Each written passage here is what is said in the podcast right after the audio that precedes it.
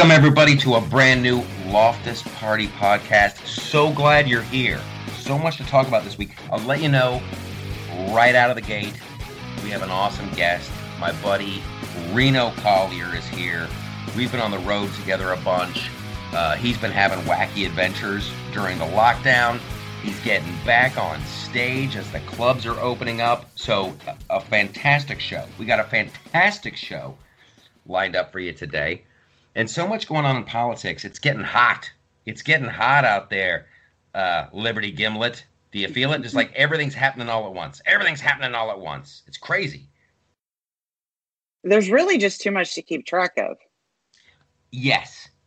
Yes. I've I've had these that very same thought. It's like you're a you're a cat and you're in a room and there's like 18 people with laser pointers and they're all going everywhere. Right. So you really have to uh, you have to really pick and choose. You really have to pick and choose. And here's what I like, and we've said this before on the show: uh, just making your own narrative. And that's what I think. That's that. That's always been Trump's strong suit. Is like, yes, he's a counterpuncher, but he puts the media back on their heels, and they're like, "Whoa, he's talking about this. I guess we need." So he sets the table. And so I, I hate being like I don't want to be like a reactionary show where we're just every week we're like, I can't believe they did that. I can't believe they did this. So I've decided to frame it like this. It's all big picture. The amount it's like a battle of fear right now. It's it's a it's a total fear battle. And right now the, the media it has dialed up. You've got to be terrified of the dictatorship of Donald Trump, and you got to be terrified because he's dismantling the post office, and you got to be terrified of COVID 19, and you got to be terrified of what will happen if Trump doesn't accept it. You have to be terrified. Meanwhile, you've got legitimate fear. Like everything that the left is is telling you to be afraid of is, is all just an idea. It's all like, well, what if he did use the Emergency Powers Act to do this? What if he would? What if? What if? And and on the right, we're like, hey, look at that. They're burning down that building. Hey, look at that. Uh, they looted that store. Hey, look at that. They just killed all these people. Hey, so in the battle of fear, if we're going to start selling fear, if that's what this election is going to be about, I think you might want to be afraid of the stuff that you can see, right? Like you go into a house and they go, oh, the house is haunted. That's your Democratic real estate agent. And you're like, okay, the house is haunted. Meanwhile, the meth heads next door are approaching your house with machetes. So, what are you gonna are you are you gonna are you gonna schedule a séance for the possibility of ghosts, or are you gonna load your shotgun and start blowing away meth heads? I'm in the load. I'm probably not gonna buy the house. That's a good call. I think we're gonna look. I think we're gonna keep looking. I I know the neighborhood is good, so. Yeah the the latest thing this is the one and this is what really bummed me out. Here's i had a roller coaster of emotions the other day with britney spears. Not britney spears uh, taylor swift. Although Uh-oh. britney spears. No taylor uh, i call her taylor. She she came out with a new album a couple weeks ago and i'm uh, i'm driving around running errands getting some stuff together. I had to i had to buy a bunch of uh, silly things for uh, this show Happy Hour that I was on for Fox Nation. I got oh my God, Stacy, I got a uh, I got a little wipe off board.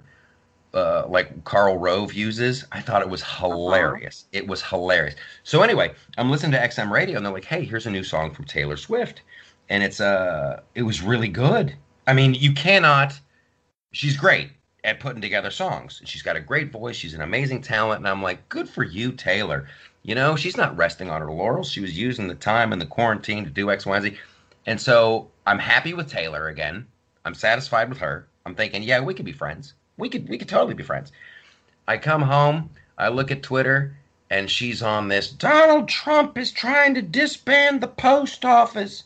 They're ripping up the post boxes. And I'm like, oh boy, here we go. Here we go. He's not our president. He knows we don't want him to be our president. I'm like, I. I felt so old, but I'm like, shut up and sing. You have no idea what you're talking about. You have no idea what you're talking about. these freaking celebrities and they're it's just they buy into this whole fear aspect on it what going on when there's actual real stuff going on. Here's do you, here's what I think the biggest story is. Uh, I really do. This is the biggest story. This guy uh, Clinesmith, who is, Mhm. uh, an FBI lawyer, and he was the guy. He's taking the fall right now. He's the guy that uh, I guess changed the email. What was he? Was it? Was this the uh, Papadopoulos email or what? What was the email he changed? No, no, it was um Carter Page apparently when his name Yeah. first surfaced, he wrote a really long letter to James Comey detailing um, himself as a cooperating individual with um, the CIA.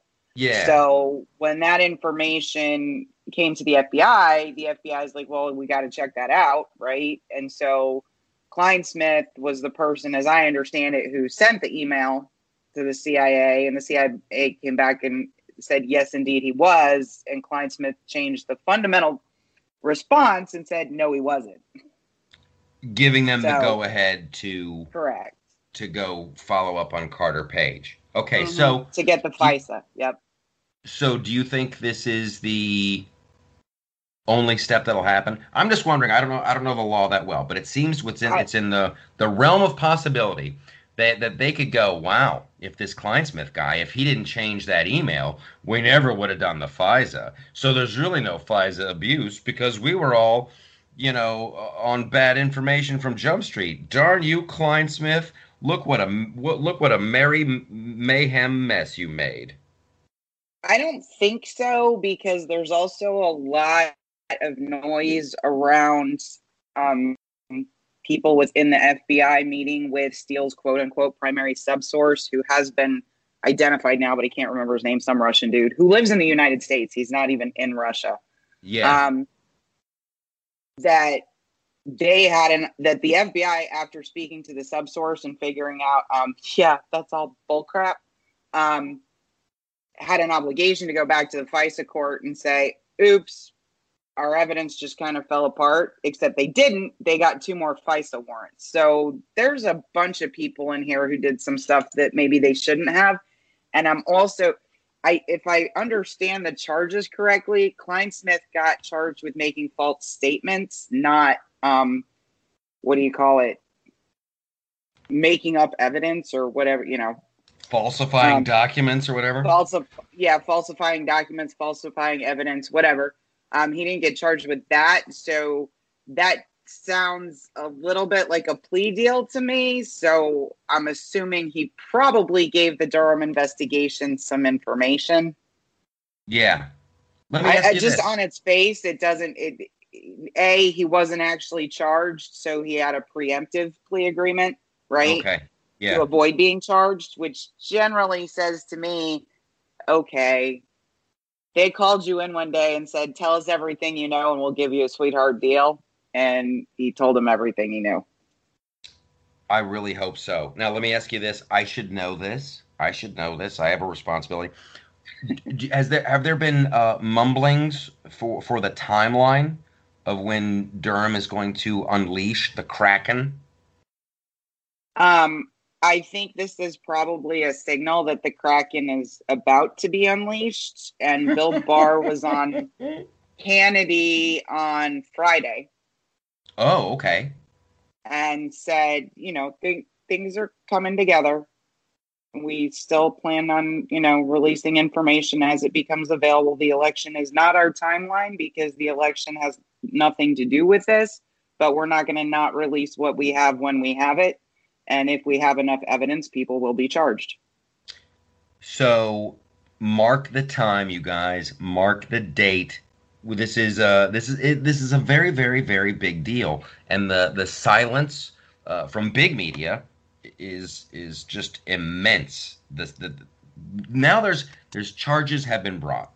This guy changed the wording of the email to make sure that he knew it was fraudulent. He knew he was setting people on a path.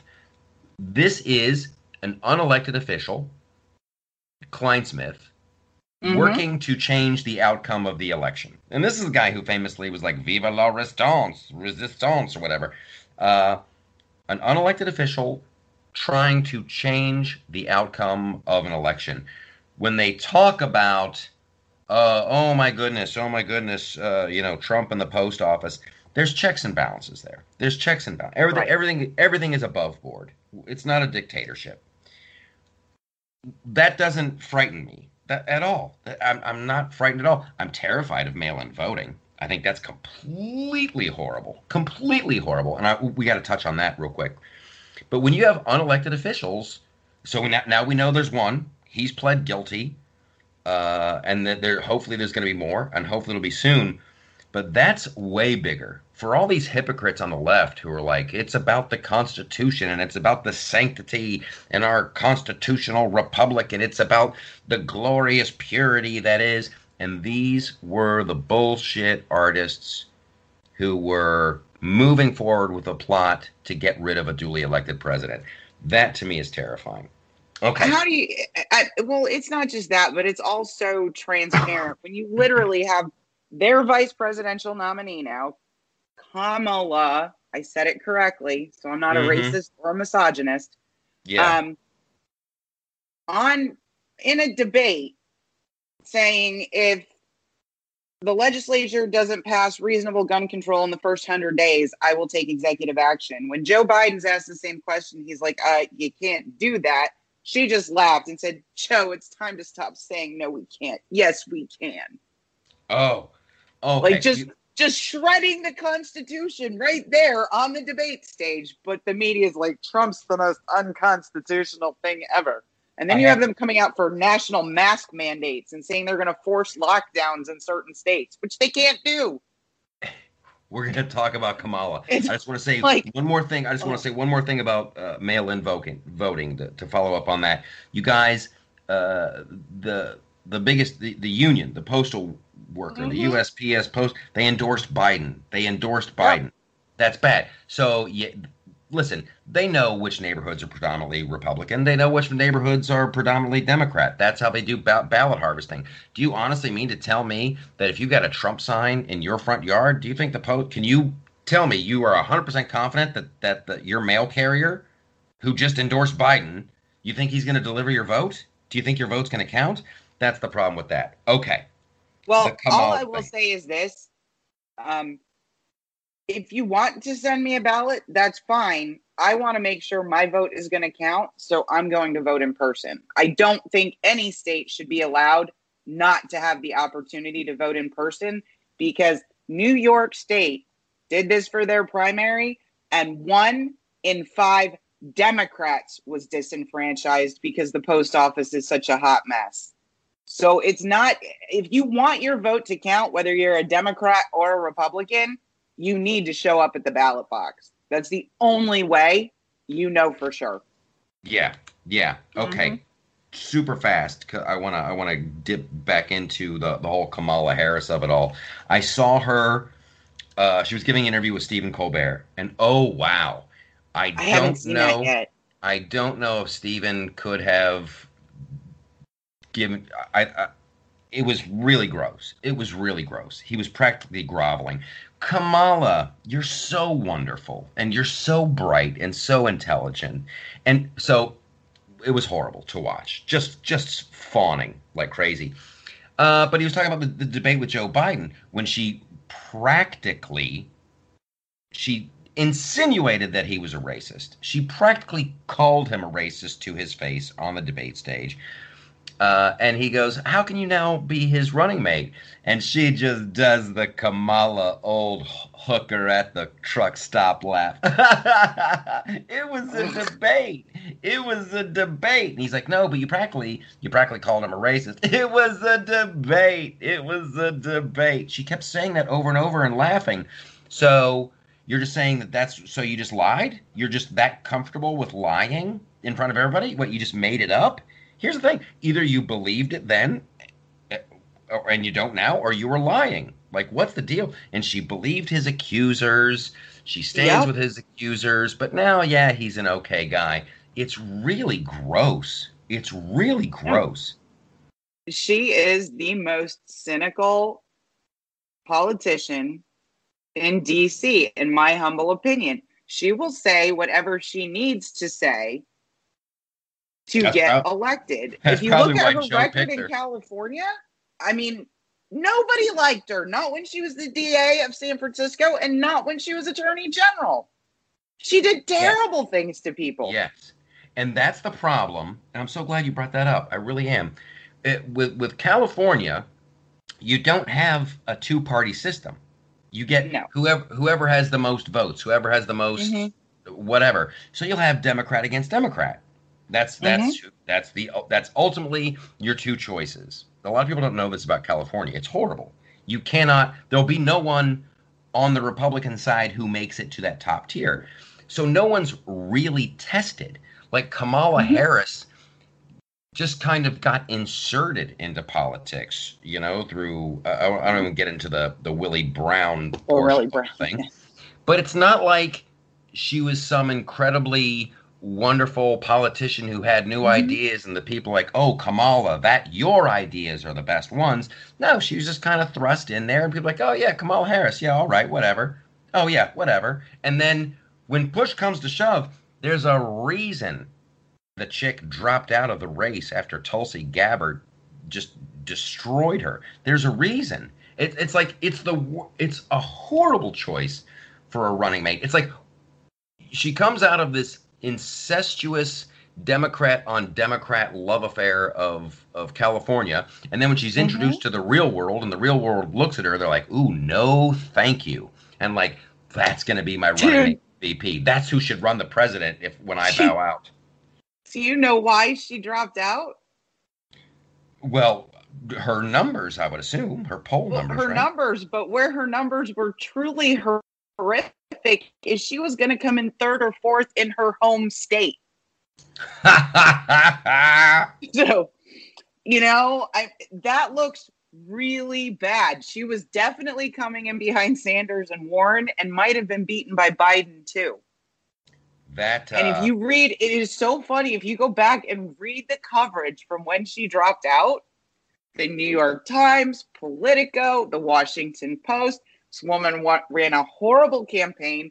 People found her to be inauthentic. Um, oh, and black people don't like her. for good It's like- reason. But I mean, you read the stuff now and you read, read the stuff when she dropped out. Like, they actually told the truth when she dropped out because they were in love with Elizabeth Warren. yeah, They really wanted Elizabeth Warren to be the nominee. And then they certainly wanted Elizabeth Warren or Gretchen Whitmer. A couple of them just fell in love with that dictator. Um, yeah. They really wanted one of these two women to get on the be the VP on the ticket. And then they end up with Kamala, and now they're all like, "Oh, she's wonderful." Like, no, wait, rewind, rewind. And here's here's what I love before we stick the dismount on this and get to uh, our buddy Reno Collier. So uh, Kamala Harris is a she's you know what she is you know what she is Gimlet. She's a strong woman of color, and she is fiercely independent, and she will never give up. That's she's so strong. She's so strong and she's a woman of color. She's got a vajayjay between her legs, and she is strong. And then the first time somebody takes uh, a little a little swing at her, they're like, "How dare you? She's a woman." Like that just kills me. Uh, You cannot they have it both ways. They sent out a 32 page guide to the media on how to cover her. Here's oh, what be- you can say. Here's what you can't say. that's hilarious. I didn't know Yeah, it- about it- that. Um, it's like NARAL and Planned Parenthood and Times Up and all these organizations sent a 32 page guide on how to cover Kamala Kamala Harris, excuse me, um, during the election and basically threatening media people, we have her back, and if you don't do what we say, we're coming after you. Oh my And god, then- Tucker Tucker read some like excerpts from it or something, and he's just like, Well, we're not going by that, obviously. That's hilarious. and you look at you look at what they did to Sarah Palin. You look at the, the way they Yeah. treated Sarah Palin, uh, and it's you know, we're not going to change the rules. We're not going to change uh, the system, but we can we can point it out. So uh, Kamala, if you are a strong and powerful uh, black woman, then you're welcome to politics. You're you're running to, for to be president. So welcome to welcome to the big time. Okay, we got to get to Reno Collier. When we come back, uh, there might be a little. You guys got to hear about this new wealth tax they're talking about in California. Uh, we got some more uh, Star Wars updates that I think are pretty cool that you're going to dig. College football's canceled. Tons of other stuff. We're going to cram it in the C block. But here we go uh, with Reno Collier.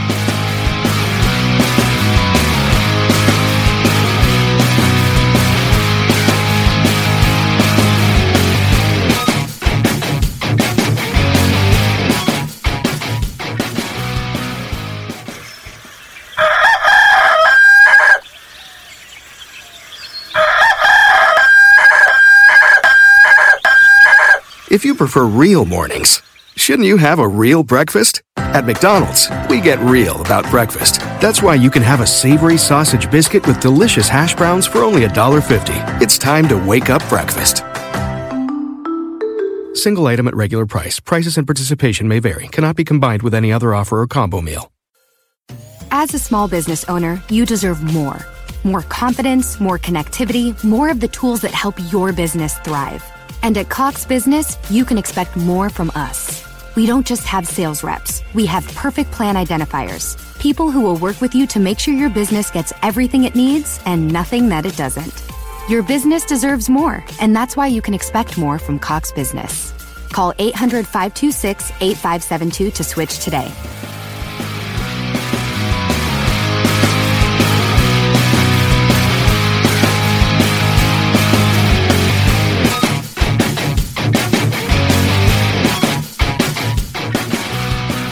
Promised, we got him on the show.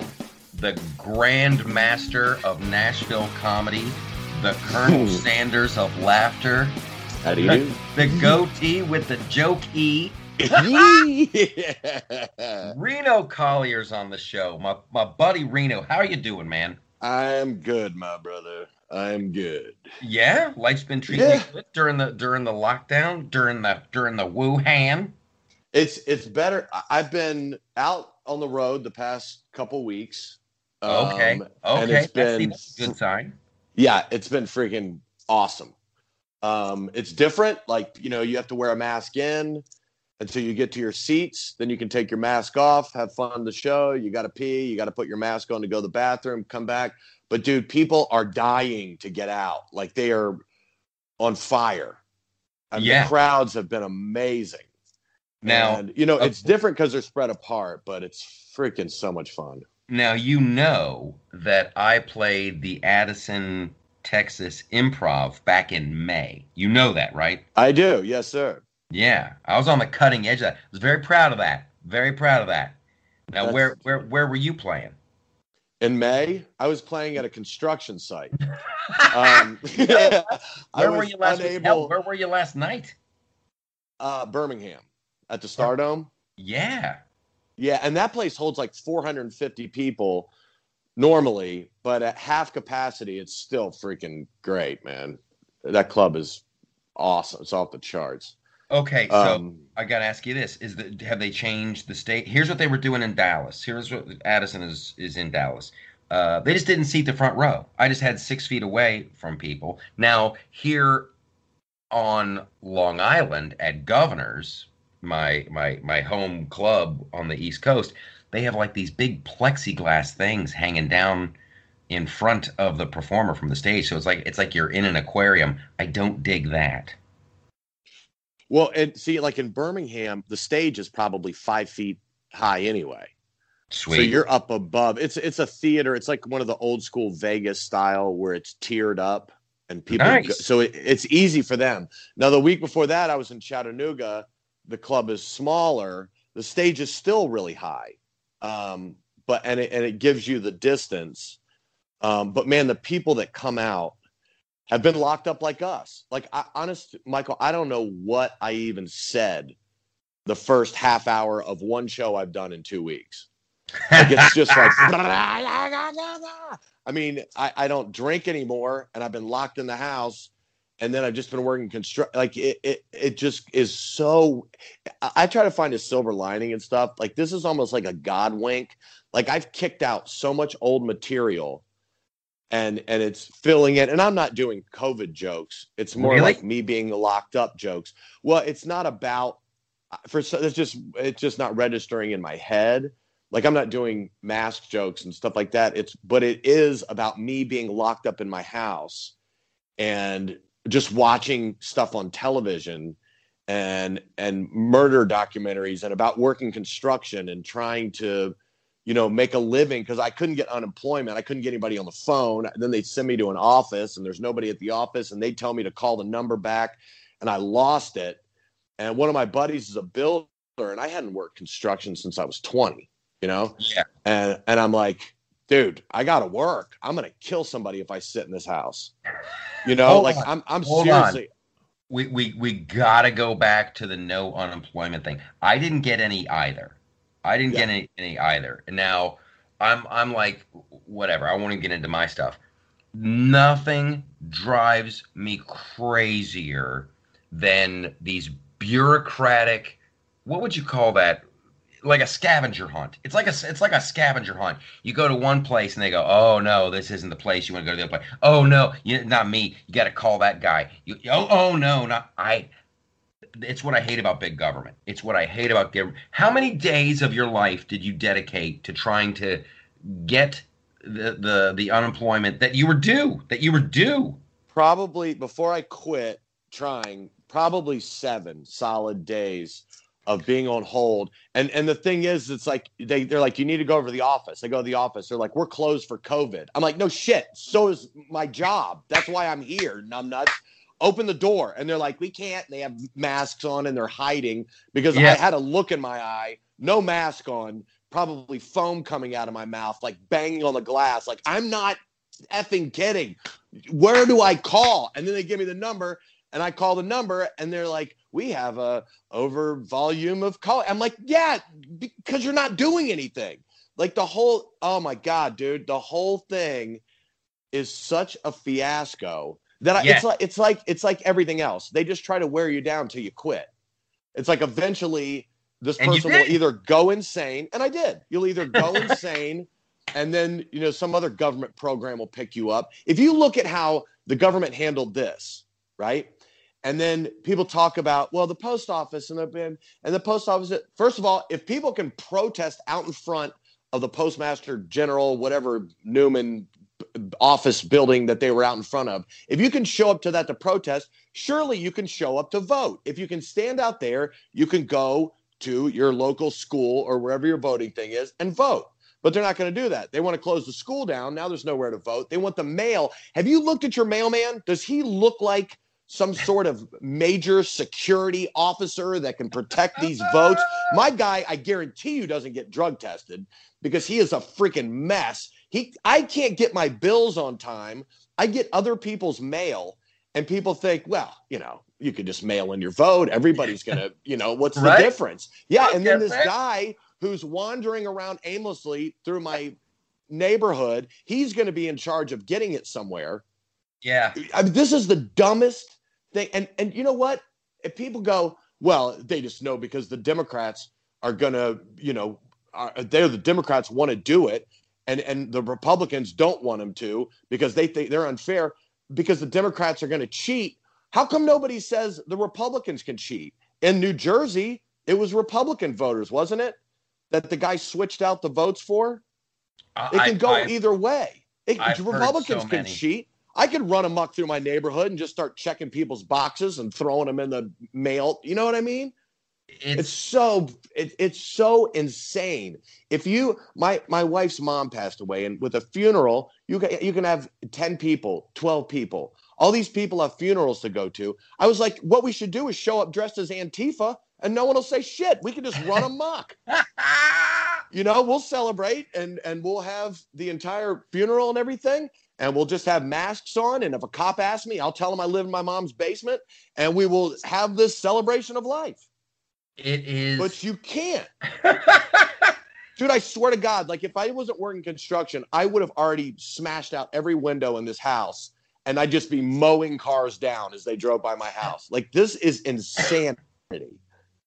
I, I I love how we're like, we're just gonna have fun. We're just gonna talk about comedy.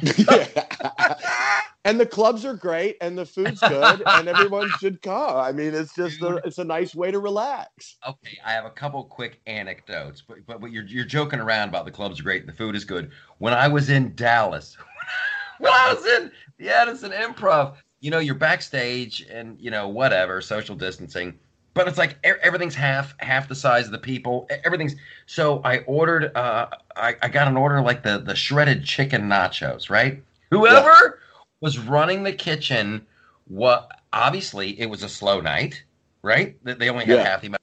It was the prettiest looking nachos I'd ever seen. I'm like, someone needs to take a picture of these. It was like Ramsay was in the back making these sons yeah.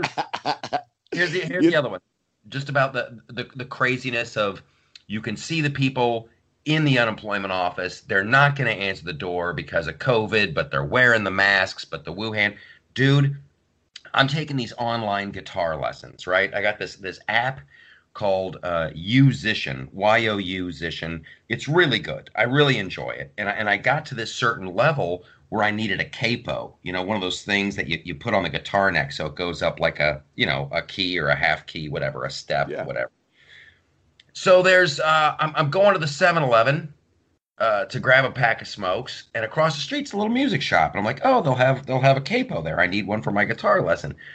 I go over, and there's a sign, yes, we're open. The door is locked. They're like, uh, ring the bell. I'm like, oh, I didn't see that. So I ring the bell. Like a 20 year old girl comes out. She waves to me from inside. She comes out to the street. She goes, What can I help you with? And I'm like, Oh, I need a capo. She's like, Okay, you have to stay out here. so then she comes back out. What kind of capo did you need? There's different kinds. We have this. She brings out like an assortment of six of these things. And we're standing in the blazing sun on the sidewalk, two feet apart now, because she's Yeah. handing me like capo after capo. And I'm just like sitting there, just like laughing in my head, just laughing. Why are we doing this on the sidewalk? Like, just Yeah. let me in the freaking building. We can. Yeah. We're standing two feet away. Yeah, it's like it's like when you're dating a girl when you're in high school, but she, she her parents don't like you, so you have to go to the house, knock on the door, stand outside. She comes, okay, look, yeah, well, you can't come in, all right, but I'll meet you at the skating rink on Friday. Right? You know what I mean? Did you get the condoms? Yeah. I can't believe we're gonna do this. This is crazy. This is gonna Don't be so. I don't come in. Stay out here. Touch the capo. so very quickly, I'm so glad the the um, uh, that there's more clubs opening. Our no, I know uh, our buddy Chad Prather uh, was playing someplace in Oklahoma, the Brick Club or the Brick Wall. Have you know this place? Bricktown. Bricktown. Bricktown. Have you ever played there? Yeah. Okay, so they're opening. They're open back up. I guess there's something else open in Salt Lake City. Uh, what's the what's the status with uh, with Zanies in Nashville? They're they're open um partially. I know I'm going to Kansas City and then Toledo uh in the next couple weeks and they're open. What's the club in Toledo? The Funny Bone Dude. and then the comedy the comedy club of Kansas City. Um, okay, Yeah. so um, hopefully Gimlet is still on the line. Uh, here's what I want. Here's what I want to know from you. Kansas. If you can only if you ha- you can only play one club, you can either play Kansas City or you can play Toledo. Which club would you rather play? I've never been to either one of them. Really? Yeah, this is my first time. Okay, here's this is my thing, and this is nothing against uh, Kansas City. I love Kansas City. I love the people of Kansas City. I love the club and all that stuff. This is just a game that Reno and I are playing. Now it's not fair because you've never been to Toledo. I think, and and I love big crowds. I really do. And, and I one of the first clubs I ever started at, one of the first paid clubs I ever did was the old Hilarities in Cleveland. Oh, yeah, I remember that. 500 seater, 500 seater, but they would pack that thing out on a Friday and Saturday night. It was crazy. It was fun. And these improvs, they're building like Kansas City, I think, is over 400. Chicago is over 400, yada, yada, yada. They did this little experiment in Toledo that I think is very interesting and very cool. I can't remember the name of the restaurant. You go in, and it's a restaurant, and it's like Cajun food, and they have a, like a little band playing. They'll have like a little acoustic dude or a little three piece or whatever.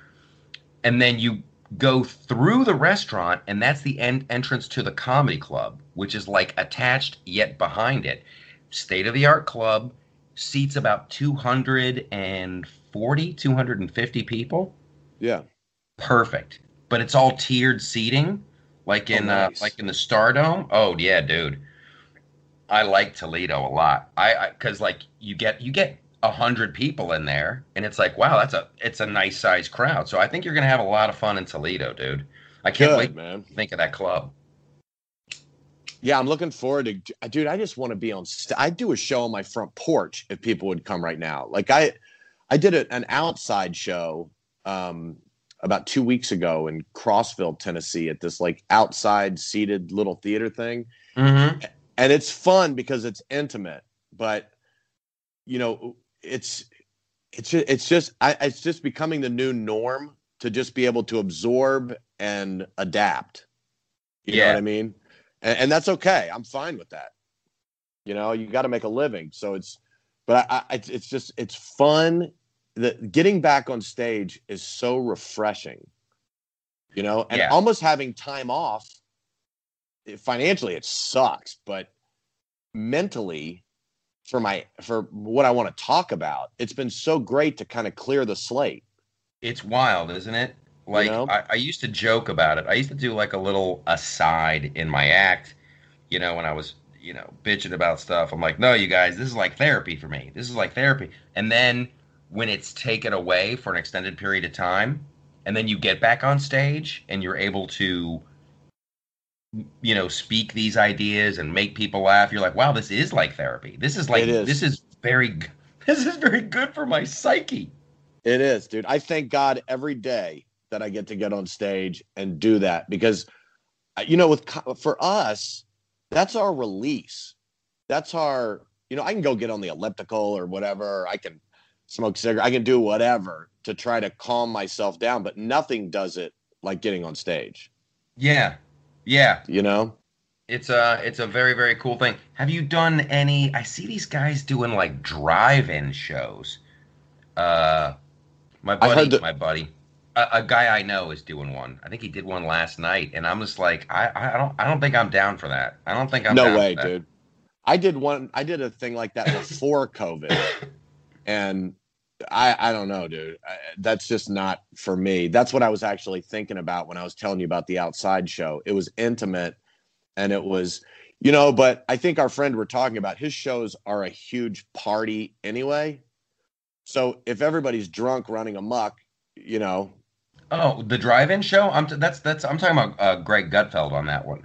Oh, okay. No, I wasn't. I don't know if those are a huge party. That'd be great. Good for Greg. No, no, no. Well, his his, uh, you know, those people pay attention. Yeah. Um, but yeah, I mean, I don't know, dude. That's probably not my thing. Um, would I do it right now? Absolutely. like I'm not knocking it, you know, but um, it's just it's different. I love. I mean, dude, you and I have been doing this for a long time. I like the small club atmosphere. Like when I did arenas for years with the blue collar guys. really? Nobody. Yeah, dude. I did, did a tour- arenas. I've never heard any of this. This is the Yeah. first time you've never brought this up. Every single time we're in the car. Do you know Kevin James? What? Yeah. Tell me about Kevin, Michael. I'd like to know. Tell me, tell me all Wait a about minute. You know who Kevin what is knows? it like?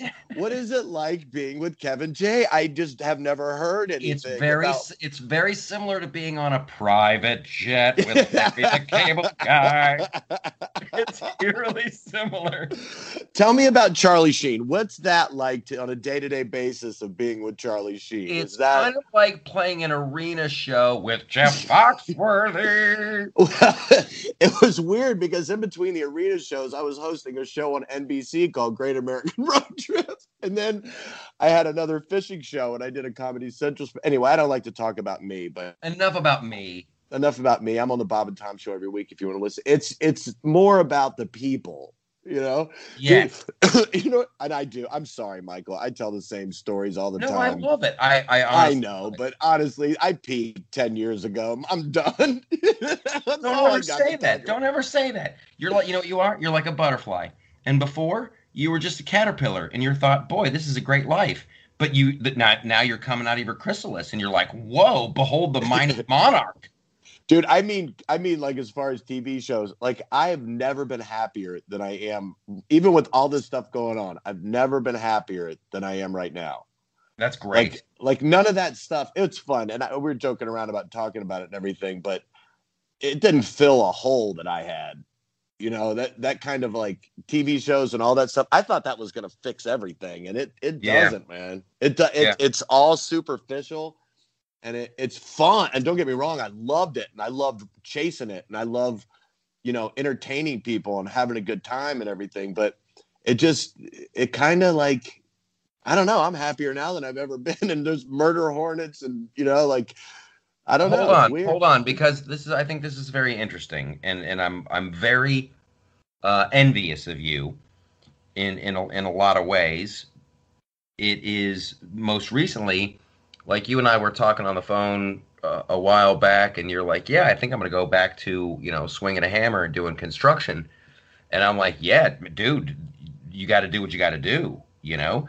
But man, I, I think I don't know. I just think that's so first of all, it's so cool that you have those skills and that you and that you could do it and you could make money and all that stuff. And it does, man. Like nothing. So I, I like to garden. That's that's my thing. I, I like to people to bitch about building furniture from IKEA. I love it. Like because what we do as comedians, it's an idea. It's just it's words and they float out in the ether. They land on people and then it's gone. You, but like when you're doing construction and or you're gardening or you're building something, you're like, I did that. I love the tangible. Uh, doesn't that feel good? Dude, absolutely. I was even like, we finished one house and we're moving to another one. And when the first one finished, I get to see it Yeah. from the second one. And I'm like, oh my, but it's almost heartbreaking. Like, it's like you're losing a dog. Like, oh man. You know what I mean? We spent so many hours in here and so many days. And I remember putting the trim work in. And now that it's all finished, I go in and look at it. I'm like, God, this turned out beautiful. You can't even see everything I jacked up. You know, like it, but it is, it's something, and then you can drive by it and see it. I see why people get so much fulfillment out of building things, and you know, like like mechanic. I, I I know nothing about trucks, but you know how much money you can save if you can fix your own house and you can fix your own car for a lifetime. You are going to save gazillions of dollars if you Yeah. can grow your own food, fix your own truck, build your own house dude, you're you're golden. Yeah. Hey, did you see uh, Ford versus Ferrari? Yeah, loved it. Dude, I really enjoyed that movie too. I really enjoyed it, and the, and the Christian Bale character, uh, you know, a, a real guy, but you get it. Like, wow, he he could build the machine. He could build the car. That's what made him a better driver. Uh, that whole thing, dude. We could go. We could go on and on and on.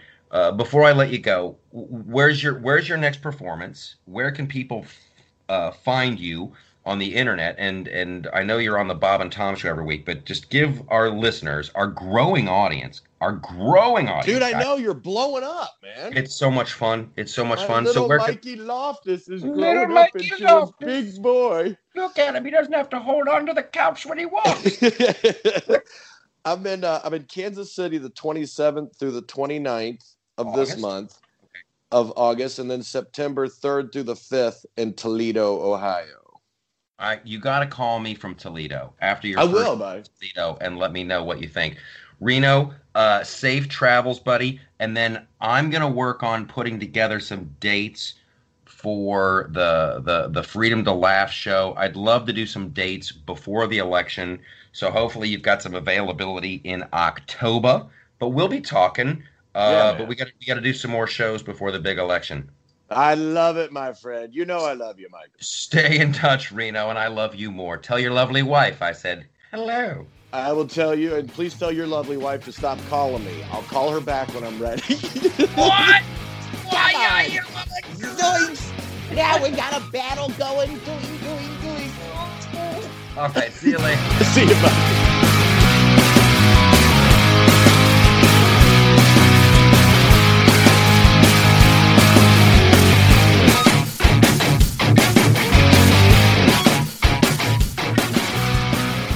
Hey, I'm Andy. If you don't know me, it's probably because I'm not famous. But I did start a men's grooming company called Harry's. The idea for Harry's came out of a frustrating experience I had buying razor blades. Most brands were overpriced, overdesigned, and out of touch. At Harry's, our approach is simple. Here's our secret. We make sharp, durable blades and sell them at honest prices for as low as $2 each. We care about quality so much that we do some crazy things, like buy a world-class German blade factory. Obsessing over every detail means we're confident in offering a 100% quality guarantee. Millions of guys have already made the switch to Harry's, so thank you if you're one of them. And if you're not, we hope you give us a try with this special offer. Get a Harry starter set with a five blade razor, weighted handle, shave gel, and a travel cover, all for just three bucks plus free shipping. Just go to harrys.com and enter 5000 at checkout. That's harrys.com, code 5000. Enjoy!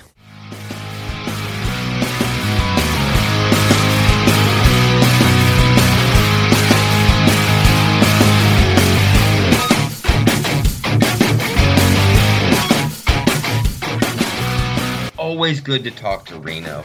I really enjoy that dude. If you ever get a chance, you guys, to drive around the country in a car, do it with Reno Collier.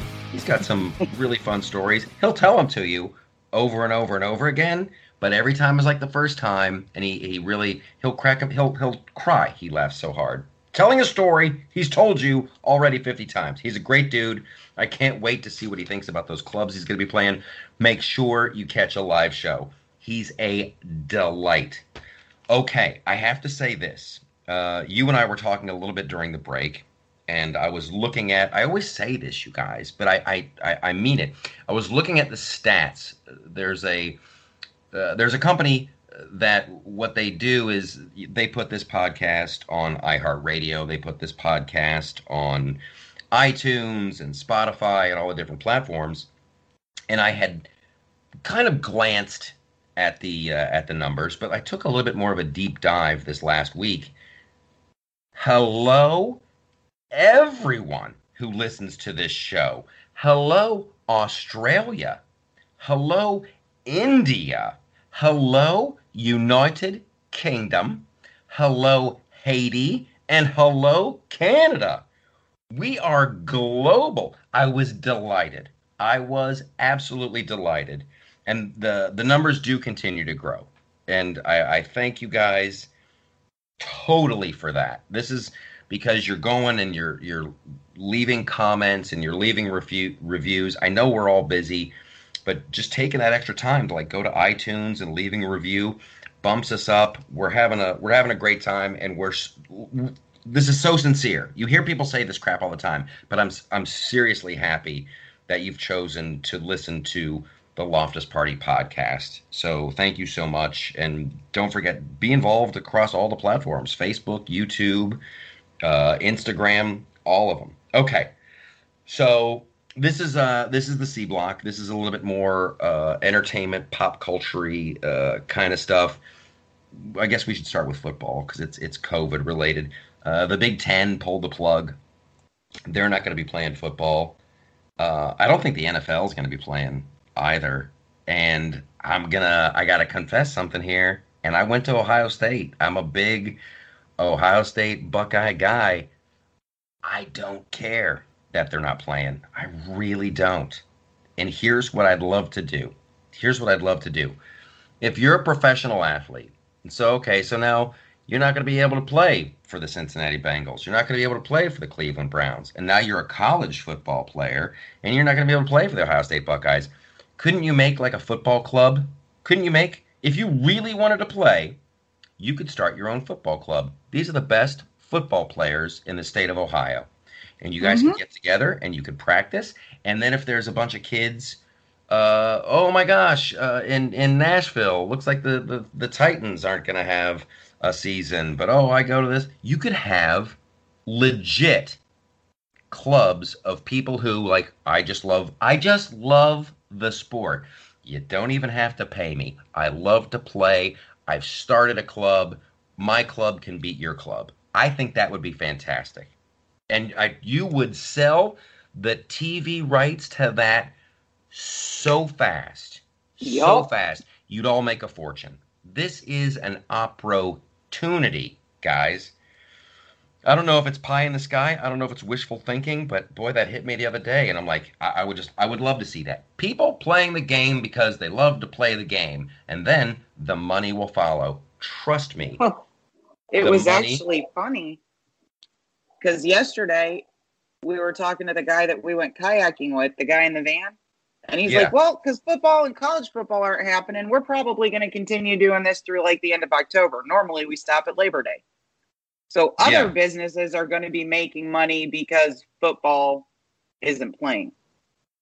Uh, this is that that's great with, with, like your your kayaking trip uh, down the river, which I was incredibly jealous of, and that's a great that's a great example. And there's a bunch of Mhm. places out here on Long Island not doing a kayak, but they're going okay. Here's the parameters. Here's the parameters that have been set during this whole BS Wuhan lockdown. Just 15 days to flatten the curve but there there's opportunities here you guys there's big opportunities. There's this little micro brewery, and they were most of their business came from people coming in you know buying some of their beers and you, you'd have a couple beers on the patio yada yada yada. They're not doing that kind of business anymore. So they started getting into like exclusive like uh, you know cocktails and and they they started bottling and canning their own signature drinks and they're Mhm. and they're flying off the shelves necessity is the mo- necessity's the mother of invention. Yeah so uh I, hopefully there's a bunch of small business people who listen to this show where you're you're working for someone who's a small business owner but like we can't encourage you enough to, to get your own piece of the pie. Get your own thing going. Because when you're when you're working for a big corporation yes that's wonderful. And there's a, there's a big safety net for working for a big corporation.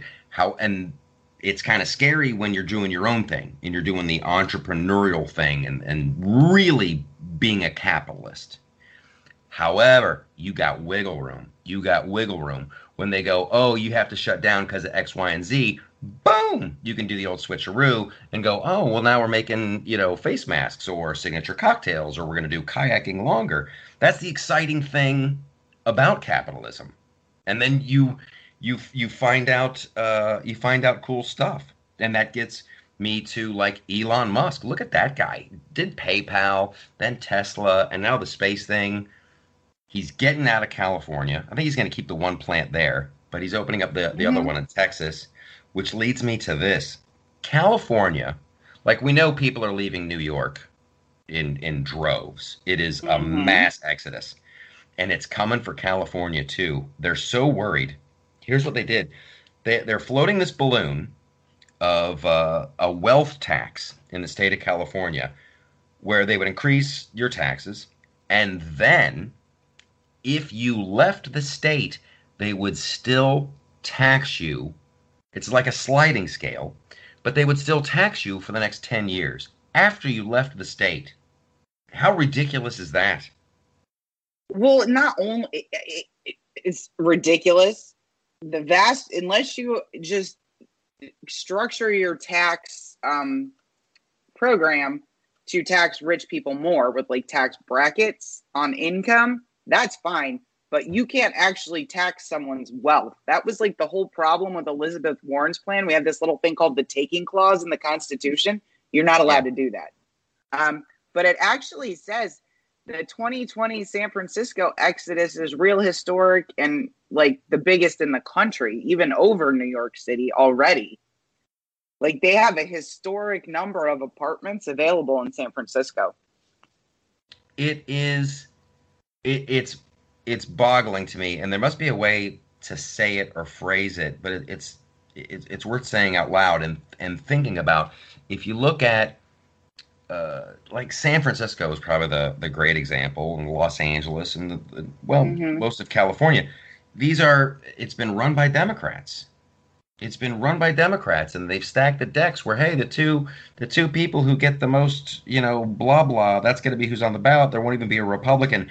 It's been all Democrats. It's been all Democrats. Mhm. And California at one point was the fifth largest economy in the world. Now I think it's like sixth. Maybe it's dropped to seventh.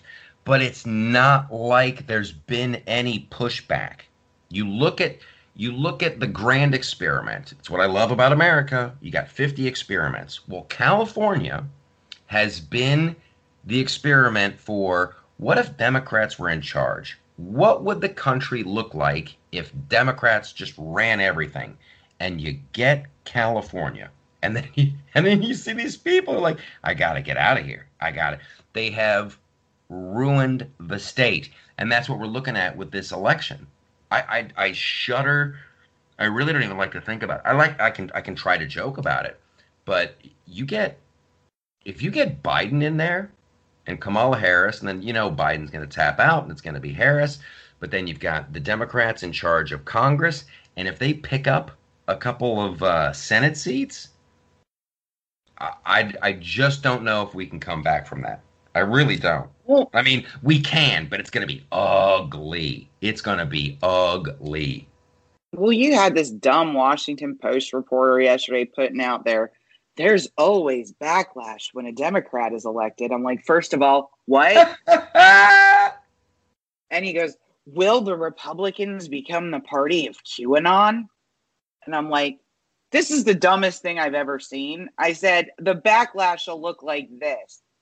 For example, red states will decide not to enforce gun control, just like blue states don't enforce immigration law. yes. I said, Yes. eventually the states will reconfigure. So, like, my part of Georgia and southern Tennessee will slam together below Nashville if Nashville goes so blue and get out, get away from Atlanta and get away from Nashville. Right? Just like portions of Mhm. Virginia are talking about joining West Virginia.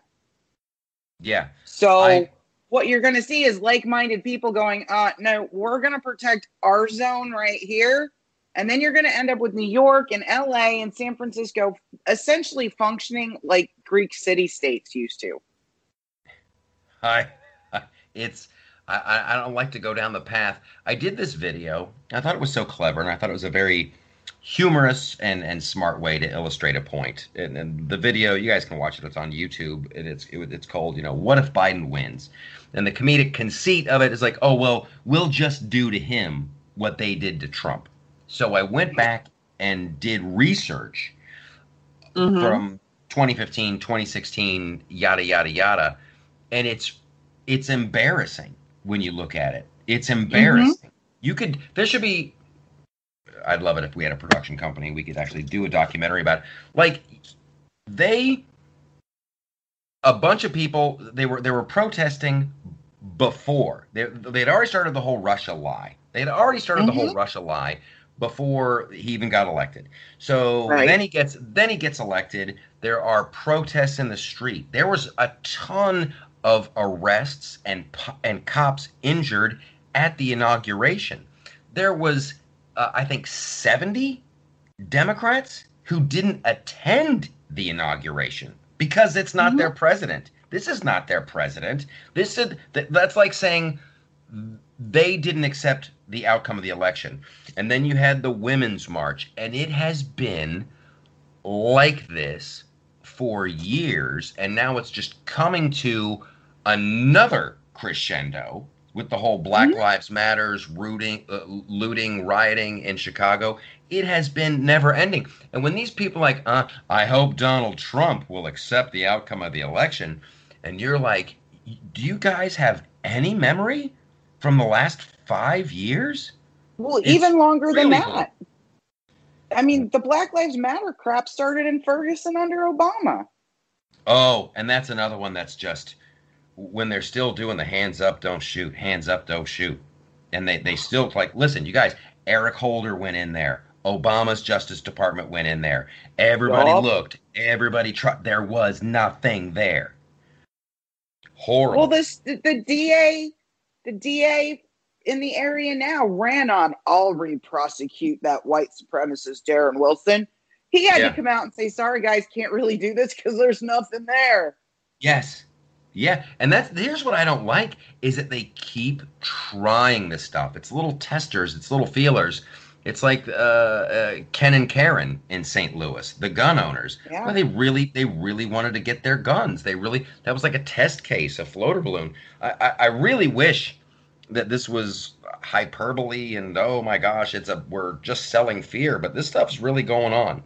So Oh yeah. uh, we'll round we'll round it out here with a little bit of good news, and and the, the metaphor uh, will be Star Wars. Like once upon a time, uh, America was founded by the founding fathers, and everything worked great, and that would be uh, George Lucas. Once upon a time, he started Star Wars, everything ran great, and then it got kind of dicey, uh, and people started doubting you know, like in the 70s, can this really work? And you had the Jimmy Carters and blah blah blah, and then that's that would be the the prequels, the the prequels, uh, you know, the the Clone Wars and all this other stuff.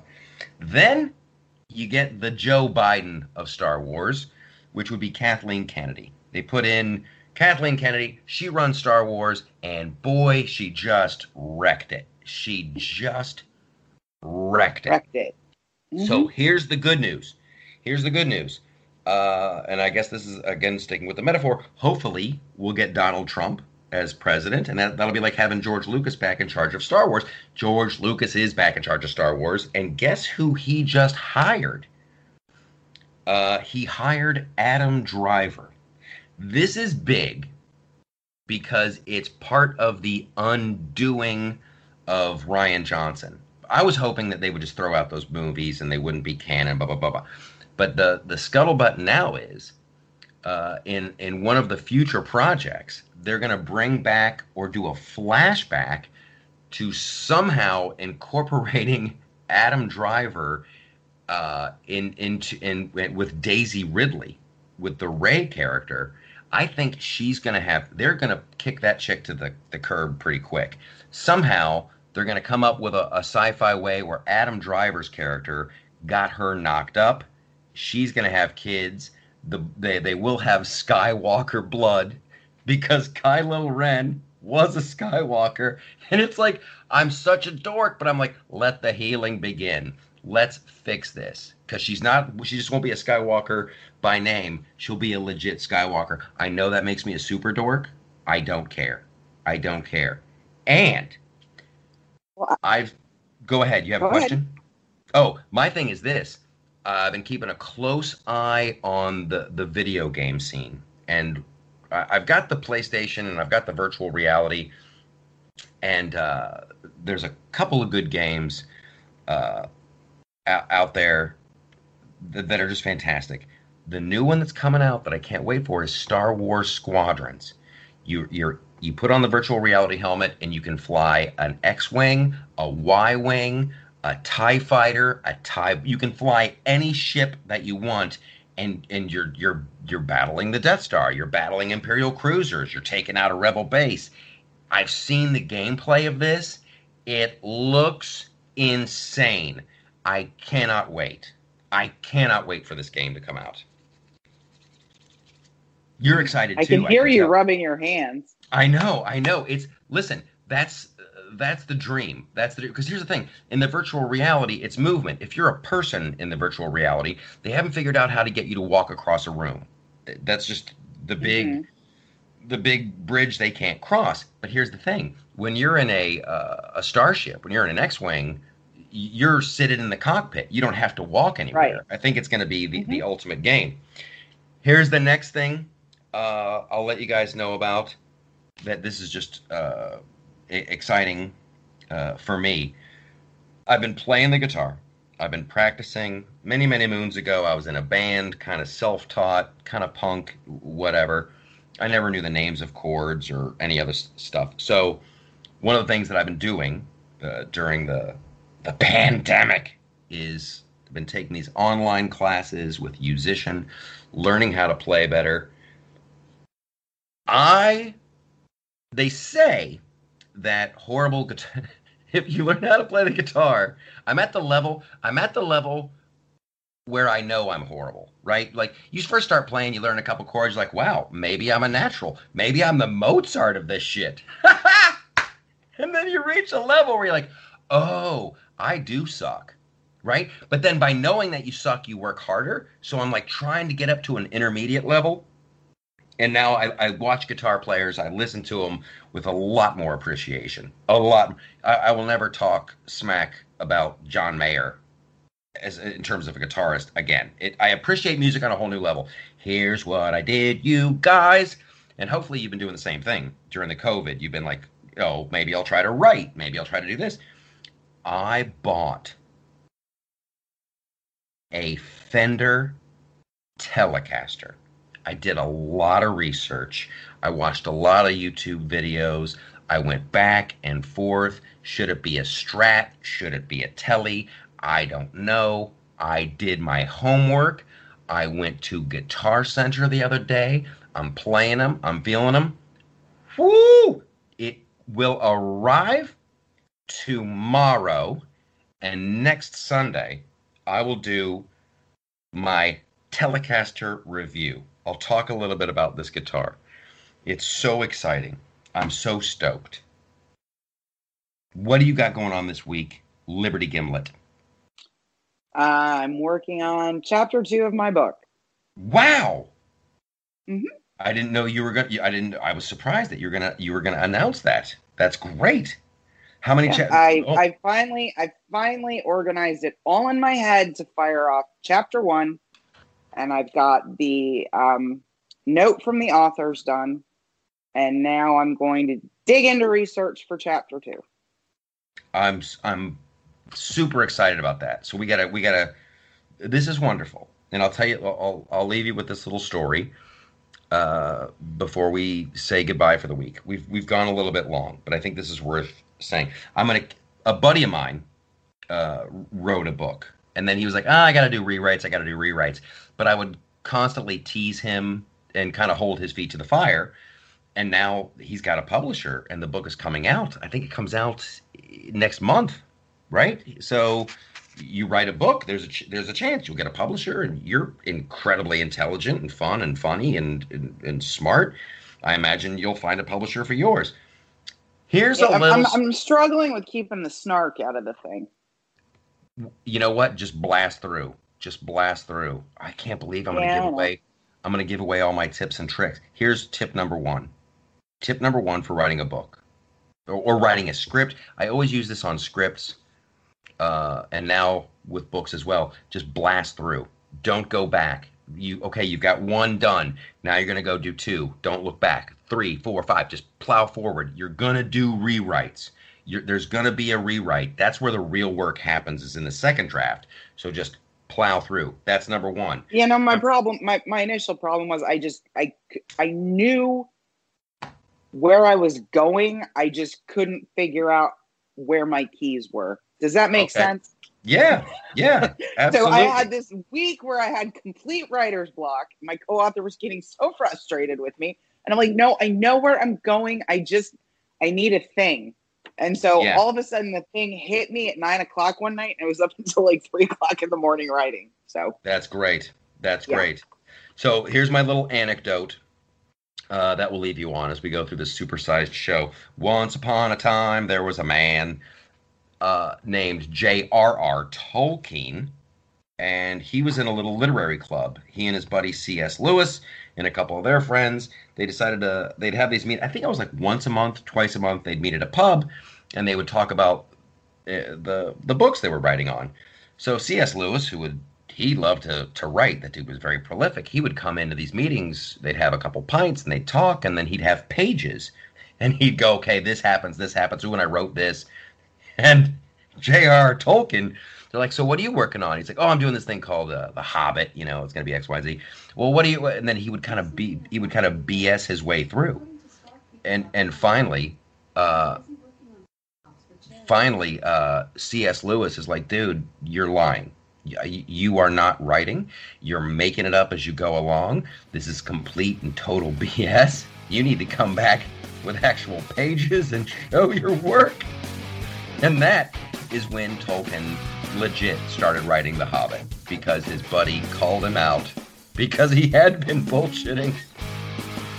I just think it's wonderful. That's great. That's true friendship right there. And if and if C.S. Lewis doesn't do that, then Tolkien never writes The Hobbit. If he doesn't write The Hobbit, he never writes, writes Lord of the Rings, which is one of the great literary achievements of modern man. Okay, so we're going to hold the Gimlet speech to the fire on her book and all other things wonderful. Thanks for being here. Big show. This was a big one. Go to iTunes, leave a review, leave a comment. That would be even better. We're going to try to beat that algorithm. You guys are fantastic.